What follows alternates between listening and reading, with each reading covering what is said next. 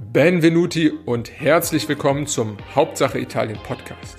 Wer sich die Handelsstatistik Italiens näher ansieht, der wird feststellen, dass sowohl beim Import als auch beim Export von Waren und Dienstleistungen mit Abstand Deutschland der wichtigste Handelspartner der italienischen Volkswirtschaft ist. Grund genug, die deutsch-italienischen Wirtschaftsbeziehungen einmal genauer zu betrachten. Hierzu hatte ich Gelegenheit, mit Jörg Buck, dem geschäftsführenden Vorstand der AHK, also der Auslandshandelskammer Italien, zu sprechen und ihn zu fragen, wie genau setzt sich denn eigentlich diese Handelsbeziehung zusammen, welche Sektoren sind dominant, welche Rolle spielt auch die AHK Italien hierbei und wie wirken sich aktuelle Trends, das heißt wirtschaftliche, politische Entwicklungen, auf die Beziehung dieser beiden großen Industrienationen aus. Aber wir wollen dem Gespräch nicht zu viel vorwegnehmen, deswegen, lasst uns anfangen. Herzlich willkommen, Herr Buck. Dankeschön für die Einladung. Freut mich, dass wir hier über die Partnerschaft sprechen. Sehr gerne. Herr Buck, vielleicht lassen Sie uns mal ganz grundsätzlich anfangen. Was macht denn genau eine Außenhandelskammer wie die Ihre? Also zunächst ist es wichtig, dass es die Auslandshandelskammer ist. Es ist sozusagen eine Handelskammer, die von Kaufleuten im Ausland gegründet worden ist, in unserem Fall vor über 100 Jahren. Die Idee ist, dass man sozusagen über partnerschaftliche Zusammenarbeit gemeinschaftlich wächst. Ist so auch, wir haben im letzten Jahr 100 Jahre AHK, Auslandshandelskammer Italien oder deutsch-italienische Handelskammer gefeiert. Und unser Claim ist von nicht ungefähr crescere zusammen, also das Wortspiel aus dem crescere wachsen und zusammenwachsen, also zusammenwachsen im Sinne von Beziehung, in unserem Fall tatsächlich auch von gegenseitigen Lieferketten. Ein Stück weit auch ein Zusammenwachsen von gegenseitigen Abhängigkeiten in wirtschaftlichen Bereichen, da kommen wir vielleicht nochmal drauf zurück, aber halt eben auch Zusammenwachsen dem, was wir uns gegenseitig an Impulse geben. Und was macht eine Handelskammer, eine Auslandshandelskammer? Ist eigentlich genau das, also Impulse wahrnehmen, aufnehmen, stärken. Also alles das zu tun, ist eine Hauptaufgabe aus unserer Satzung. Wir haben tatsächlich eine, weil wir eine ordentliche, in Italien gegründete Handelskammer sind, mit einer eigenen Mitgliedschaft, mit einem eigenen Vorstand. Wir sind die größte bilaterale Kammer in Italien, auch im weltweiten Vergleich recht erfolgreiche Kammer, was Innovation, was Angebot anbelangt. Und als erstes Satzungsziel ist es sozusagen die Förderung der deutsch-italienischen Wirtschaftsbeziehungen. Und in dem Sinne organisieren wir Unternehmerinnen und Unternehmen, die im Gastland sind, also in der Form, dass wir sie erfassen, zusammenfassen, für diese Mitglieder Informationsveranstaltungen anbieten, Informationen aufbereiten, Umfragen führen und ein Stück weit auch Wort führen, also Stimme der deutschen Wirtschaft in Italien sind. Und alles dafür tun, dass diese Partnerschaft stärker wird. Also im Sinne von, dass wir schauen, wo sind die Trends, dass wir versuchen, die zu verstärken und dass das zu einem Wachstum führt.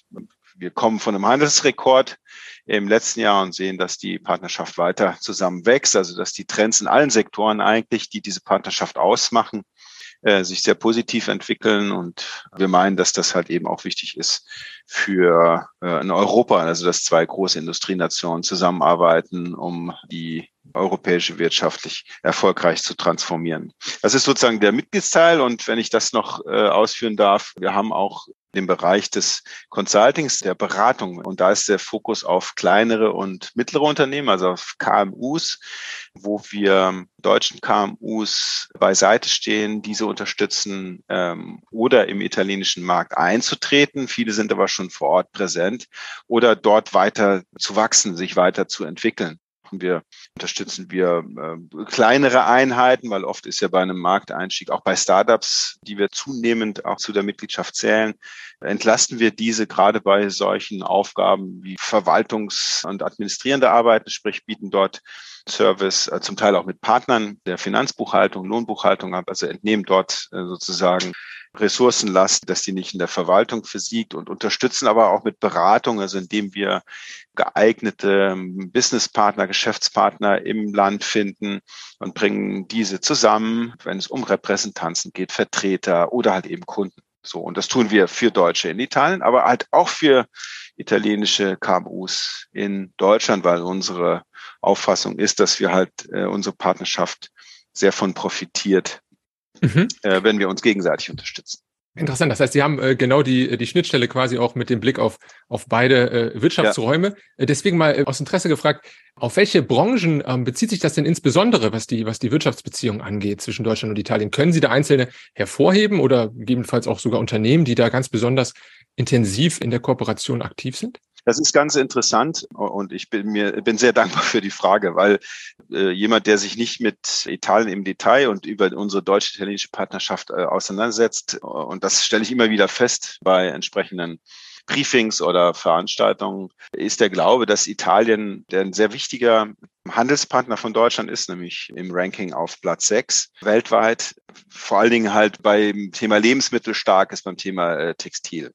Aber was anderes ist der Fall. Ich habe das schon erwähnt. Italien zählt ja nach Deutschland zur zweitwichtigsten Industrienation in Europa und demgemäß ist unsere Partnerschaft sehr industriell geprägt. Also wenn wir das uns betrachten aus Italien in Richtung Deutschland, dann haben wir vor allem tatsächlich immer noch die Stahlindustrie als sozusagen wichtiges Element, auch sozusagen als Basiszulieferung für unsere industrielle Fertigung. Aber wir haben natürlich auch den Maschinenbau und wir haben viel Zulieferung im Bereich Automotive, also dem Automobilsektor.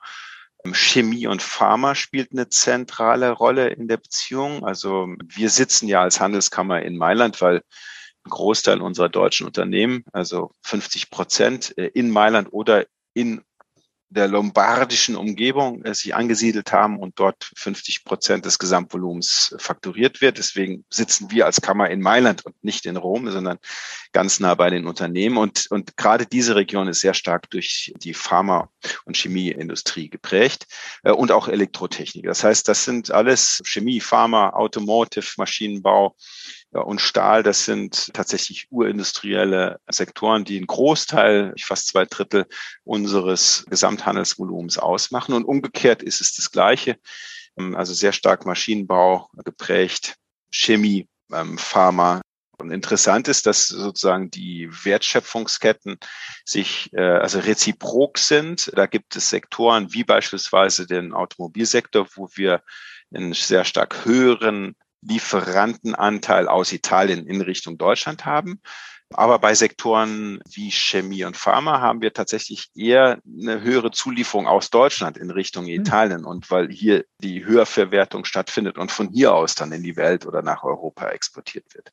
Also das meinte ich eben auch mit gegenseitiger Abhängigkeiten auch, wie sozusagen Wertschöpfung aufgestellt ist. Ganz interessant. Spannend, das spiegelt ja auch so ein bisschen die Hauptindustrien in Deutschland dann wieder, in denen dann auch witzigerweise genauso in Italien dann die Kooperation stattfindet. Faszinierend, wenn ich das vielleicht da sagen, also gerne. Weil das Spiegelbild im wahrsten Sinne des Wortes ist tatsächlich interessant, also nicht nur hinsichtlich der sektoriellen Spiegelung, sondern was die Partnerschaft tatsächlich auch interessant macht, auch für unsere deutschen KMUs, ist auch die Größendimension und sozusagen die unternehmerische Struktur. Also es sind viele familiengeführte Unternehmen nach wie vor, viele eine Struktur, die wir eben aus Deutschland kennen, viele Hidden Champions, also eine Wirtschaft, die nicht ausschließlich etwas weniger auf multinationale Player setzt, sondern tatsächlich auf eine familiengeführte mittelständische Unternehmen und mit vielen Hidden Champions in verschiedensten Sektoren. Also auch von daher gibt es eine sehr interessante Spiegelung zu Deutschland. Daher auch eine hohe Affinität.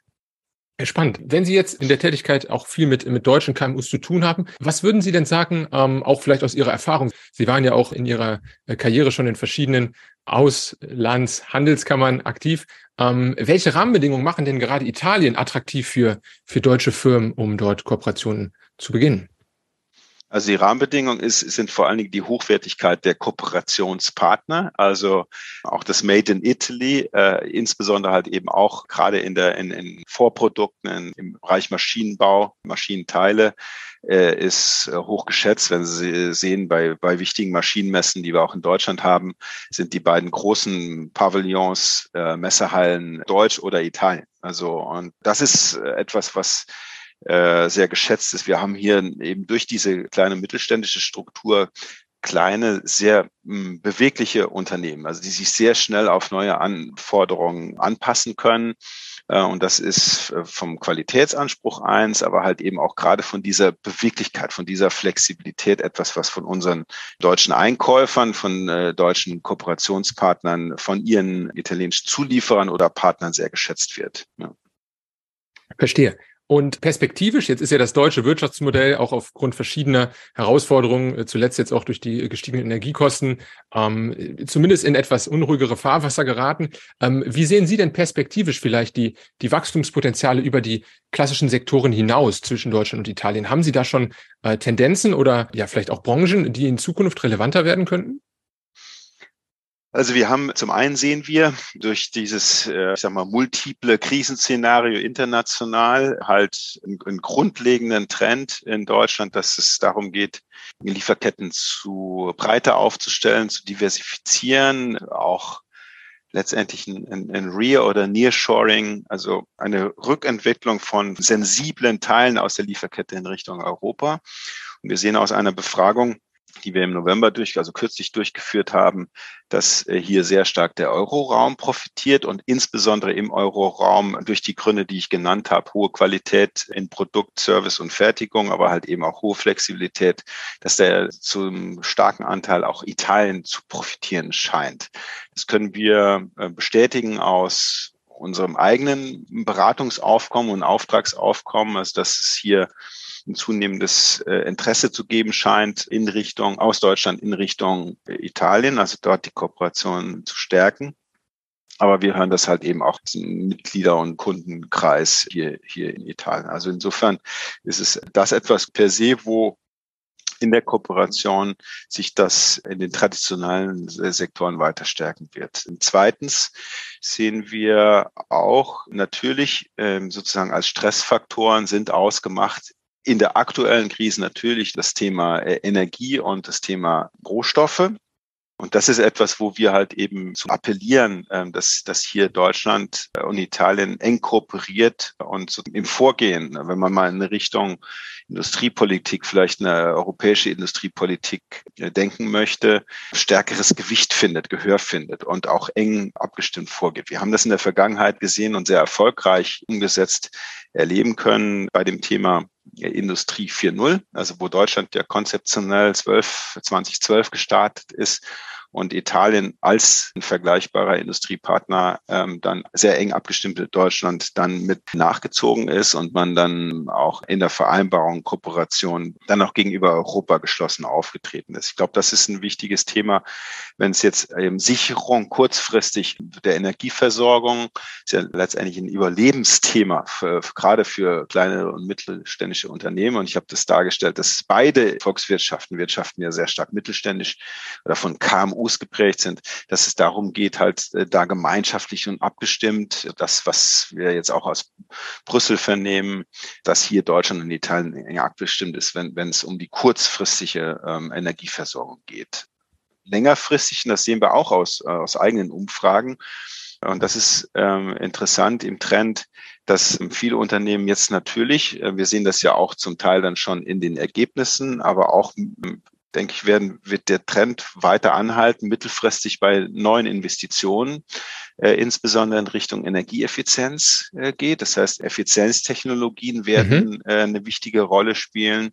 Und da gibt es ja, wir haben ja einen sehr umfassenden Wiederaufbauplan für Italien und insgesamt ein Budget von 220 Milliarden Euro über 5 Jahre. Und da gibt es auch entsprechende Budgets, die ganz klar darauf abzielen, die Wirtschaft hinsichtlich der Wettbewerbsfähigkeit international zu stärken beim Thema, vereinfachen wir mal, Digitalisierung, also Digital Transformation, und beim Thema Grün. Die Vorherregierung nannte das auch tatsächlich grüne Revolution. Also alle Investitionen von Unternehmen in Richtung Optimierung des eigenen Carbon Footprint, in Richtung Optimierung von Energienutzung, also sprich Energieeffizienztechnologie, aber halt eben auch alle Investitionen in Richtung Aus- und Aufbau von erneuerbaren Energiesourcen wird entsprechend gefördert. Und das sind dann auch die Bereiche, wo wir die wesentlichen Treiber unserer Partnerschaft in naheliegender und mittelfristiger Zukunft sehen. Sehr interessant. Sie haben jetzt selber schon den Bogen leicht auch in Richtung zur Politik gemacht, deswegen will ich das gerade mal nutzen. Der Economist titelte Anfang Dezember in seinem Special Report zu Italy unter dem Konterfei von Frau Meloni Wanted an Italian Thatcher und prognostizierte auch einfach einen großen Reformstau, auch zum Teil natürlich mit Blick auf genau den Fonds, den Sie schon mal angesprochen hatten, auf die ausstehenden 200 Milliarden. Vielleicht aus Ihrer Perspektive und auch mit Blick auf idealerweise nochmal stärkere Zusammenarbeit zwischen Deutschland und Italien. Wie bewerten Sie denn die aktuelle wirtschaftliche Lage in Italien und wo sehen Sie vielleicht auch den größten Handlungsbedarf für die neue Regierung? Die wirtschaftliche Lage ist tatsächlich auch im Ausblick, also auch was BIP anbelangt. Also es gibt einen großen Druck aus den genannten Faktoren, fangen wir vielleicht doch nochmal da an. Also sozusagen auf insbesondere Energiepreise und die drücken einfach aufgrund des Industriellen. Wir haben viele Hard-to-Abate-Sektoren, also sehr energieintensive Sektoren, drückt das erstmal sozusagen aufs Stimmungsbild, insbesondere was die Aussicht auf das Geschäft anbelangt. Trotzdem auch aus unserer Fragen ist die Geschäftslage aktuell positiv bewertet. Auch die eigene Entwicklung des Geschäfts, die Sorge ist eher auf die Konjunktur und auf die Nachfrage. Ein Thema, was wir eigentlich jetzt nur zu Anfang von der Corona-Krise hatten, bezieht sich, glaube ich, in dem Fall tatsächlich nicht auf eine internationale Anfrage, sondern auf die Sorge, wie aufgrund dieses Szenarios, wo ja auch lange über die Presse vor allen Dingen auch das Thema Rezession befeuert worden ist. Jetzt stellen wir ja fest, das ist jetzt nochmal im Rücklauf. Wir gehen ja auch in Deutschland eigentlich von einem Soft-Landing mittlerweile fest aus. Ich glaube, das wird die Sorge, die sich da entwickelt hat, hoffentlich auflichten und aufklaren. Und wir sehen einfach im Ausblick, auch auf Grundlage der vielen Maßnahmen, die um den Recovery Fonds, also um den Wiederaufbauplan, dass diese Maßnahmen wirtschaftlicherseits und die Incentives zu greifen scheinen, weil der Ausblick auf ein BIP-Wachstum über denen liegen mit zum Teil immer noch prognostizierten 3% fürs nächste Jahr über Deutschland liegen und eigentlich über allen relevanten Mitbewerberländern. Also insofern ist die Aussicht positiv. Ich will auch jetzt die Chance in dem Podcast nutzen, auch darauf verweisen, dass ja der Recovery Fonds, also New Generation, auch an Reformmaßnahmen gekoppelt ist. Und dieser Reformstau, den die aktuelle Regierung ja nicht zu verantworten hat, aber die große Aufgabe hat, den aufzulösen, der ja gekoppelt ist sozusagen an die Auszahlung der Mittel, die wiederum an ein Konzept gebunden sind. Das heißt, da hat die Vorgängerregierung, aber auch die aktuelle gerade einen Report rausgegeben, dass man da eigentlich auf einem relativ guten Stand ist. Für dieses Jahr sollten 53 Reformmaßnahmen umgesetzt werden, nicht mehr, weniger, nicht mehr, oder Reformprojekte. Das sind zum Teil auch dann in Einzelschritte aufgeteilt. Da ist man bei einem Stand von, was war das jetzt, im Dezember von 42, 43, also 80% knapp umgesetzt.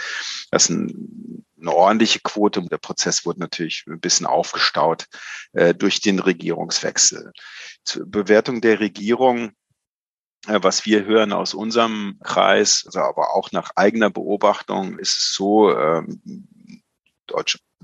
der deutschen Presse hatte ich das mal entnommen, ist eigentlich der erste Auftritt so, dass man den Eindruck gewinnt, dass eine Regierung Meloni sich sehr stark an dem hält, was sozusagen durch Draghi vorgegeben worden ist und was letztendlich auch durch den Recovery-Fonds vorgegeben ist.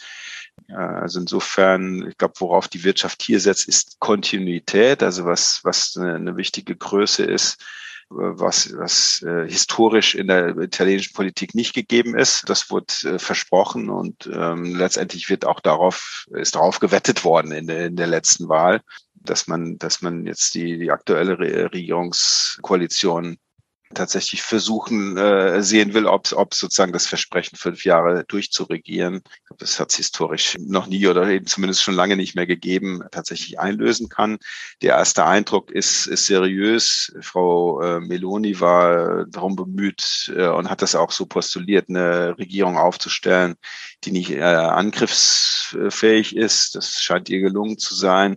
Sie hat sich das Endorsement von Herrn Draghi geholt, was sie bekommen hat, und hat sich eigentlich zu allen relevanten Allianzthemen, Europa, NATO, Atlantikallianz, zum Ukraine-Krieg eindeutig und wie Deutschland positioniert. Also insofern ein ordentlicher Start. Die Süddeutsche Zeitung die ja nicht euphorieverdächtig ist, hat in die Richtung auch mal geschrieben, was ich ganz interessant fand, was ich in der Bewertung unterstützen würde. Ich glaube, Meloni könnte sowas werden, oder da sind sicherlich ihre Ambitionen anzusehen, wie so eine erste Postpopulistin. Also ich glaube, sie weiß ganz genau, dass das auch nochmal als Zusicherung ist. Das Wahlergebnis spiegelt sicherlich nicht die politische Gesinnung wider in Italien. Also da ist jede Angst in Deutschland zu nehmen. Es ist letztendlich ein Stück weit eine Reflexion des italienischen Pragmatismus, wenn es um Politik geht. Man probiert das jetzt aus, ja, also auch aufgrund der Zusage und des Zutrauens, dass diese Regierung etwas länger reagieren könnte, dass man Kontinuität wählt.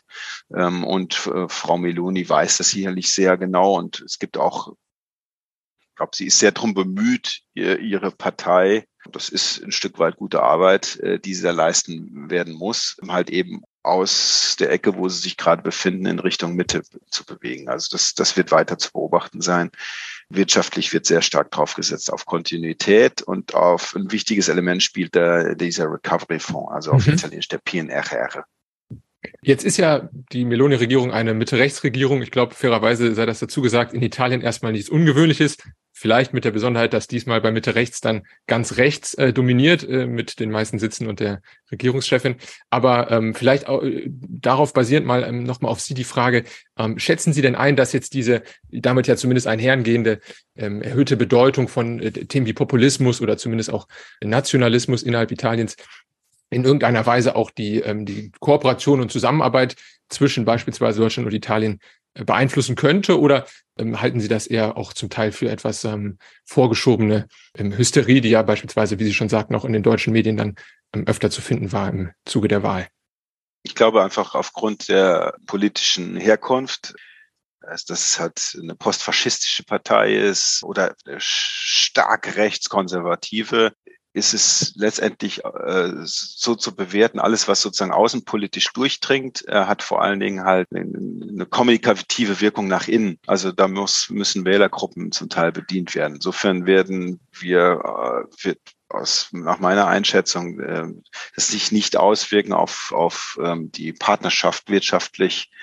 Also Europa ist nicht in Frage gestellt, dass auch die italienische Wirtschaft eine Exportwirtschaft ist, dass es dafür offene Grenzen braucht, dass es dafür Kooperations braucht. Das ist der aktuellen Regierung auch klar. Aber wir werden natürlich, wir sehen das ja zum Teil halt eben insbesondere halt eine Konfrontation sehen bei gesellschaftspolitischen Themen. Also bei dem Thema Migration, da versucht man oder hat man ja schon relativ früh eine Zeichensetzung gesucht, wobei man dann auch den Eindruck hat, dass es darum geht, da eine europäische Lösung nochmal neu zu moderieren, obwohl die ja eigentlich vereinbart ist, aber halt eben insbesondere auch innenpolitisch bei gesellschaftspolitischen Themen. Also das wird sicherlich sehr stark rechtskonservativ geprägt sein. Ja, und da müssen wir uns zu positionieren. Bleibt auf jeden Fall spannend zu beobachten, gerade auch vor den Erfahrungen aus den raschen Regierungswechseln, sei dann zumindest hier die Stabilität erstmal der italienischen Regierung zu gönnen. Vielleicht zum Abschluss nochmal, Sie sind ja täglich auch im Austausch mit deutschen Unternehmen und wahrscheinlich auch mit vielen Stakeholdern aus der deutschen und italienischen Wirtschaft. Welche Vorurteile begegnen Ihnen denn regelmäßig mit Blick auf die Italiener, die italienische Wirtschaftskultur da vor allem? Und was würden Sie sich vielleicht wünschen im deutschen, öffentlichen Italienbild? Was müsste sich verändern, um vielleicht auch zukünftig da noch enger zusammenzuwachsen? Ja, also ganz wesentlich ist das sozusagen hinsichtlich das Made in Italy, hinsichtlich der wirtschaftlichen Leistung halt bewertet wird. Das ist zum Teil ist ein starker Brand, Made in Italy, ja, aber es ist halt vor allen Dingen halt, was dem Brand hilft, ist dieses Italian Sounding, ja. Aber das löst natürlich auch oder weckt Bilder in vielen von uns Deutschen, die aus meiner Sicht wenig mit der Realität zu tun haben und mit der Leistungsstärke und der starken Qualität auf hochtechnologisierten Produkten und Lösungen. Und insofern würde ich mir da mehr im Allgemeinen in der Bevölkerung und in der Politik halt mehr Augenhöhe wünschen, also dass man da den Partnern sozusagen ausgehend von klaren Überzeugungen, dass wir hier wirtschaftlicherseits mit einem Partner agieren wollen, der und zwar auf Augenhöhe, um letztendlich im gemeinschaftlichen Interesse dafür zu sorgen, dass wir die Transformation, die notwendig ist, die Auffassung ist geteilt auf beiden Seiten, dass wir das halt eben konzertiert hinkriegen, indem wir, so wie wir uns begegnen wirtschaftlicherseits, dass wir das auch gesellschaftlich gespiegelt bekommen und da ein Stück weit auch das Italienbild ergänzen und erweitern, also um diese stark qualitativen Momente und dass sich das dann natürlich dann hoffentlich auch politisch ausdrückt. Super, Herr Buck, vielen Dank für Ihre Zeit und die vielen Einblicke in die deutsch-italienischen Wirtschaftsbeziehungen. Bis dahin, machen Sie es gut. Besten Dank und einen schönen Abend, Davide Lerchi.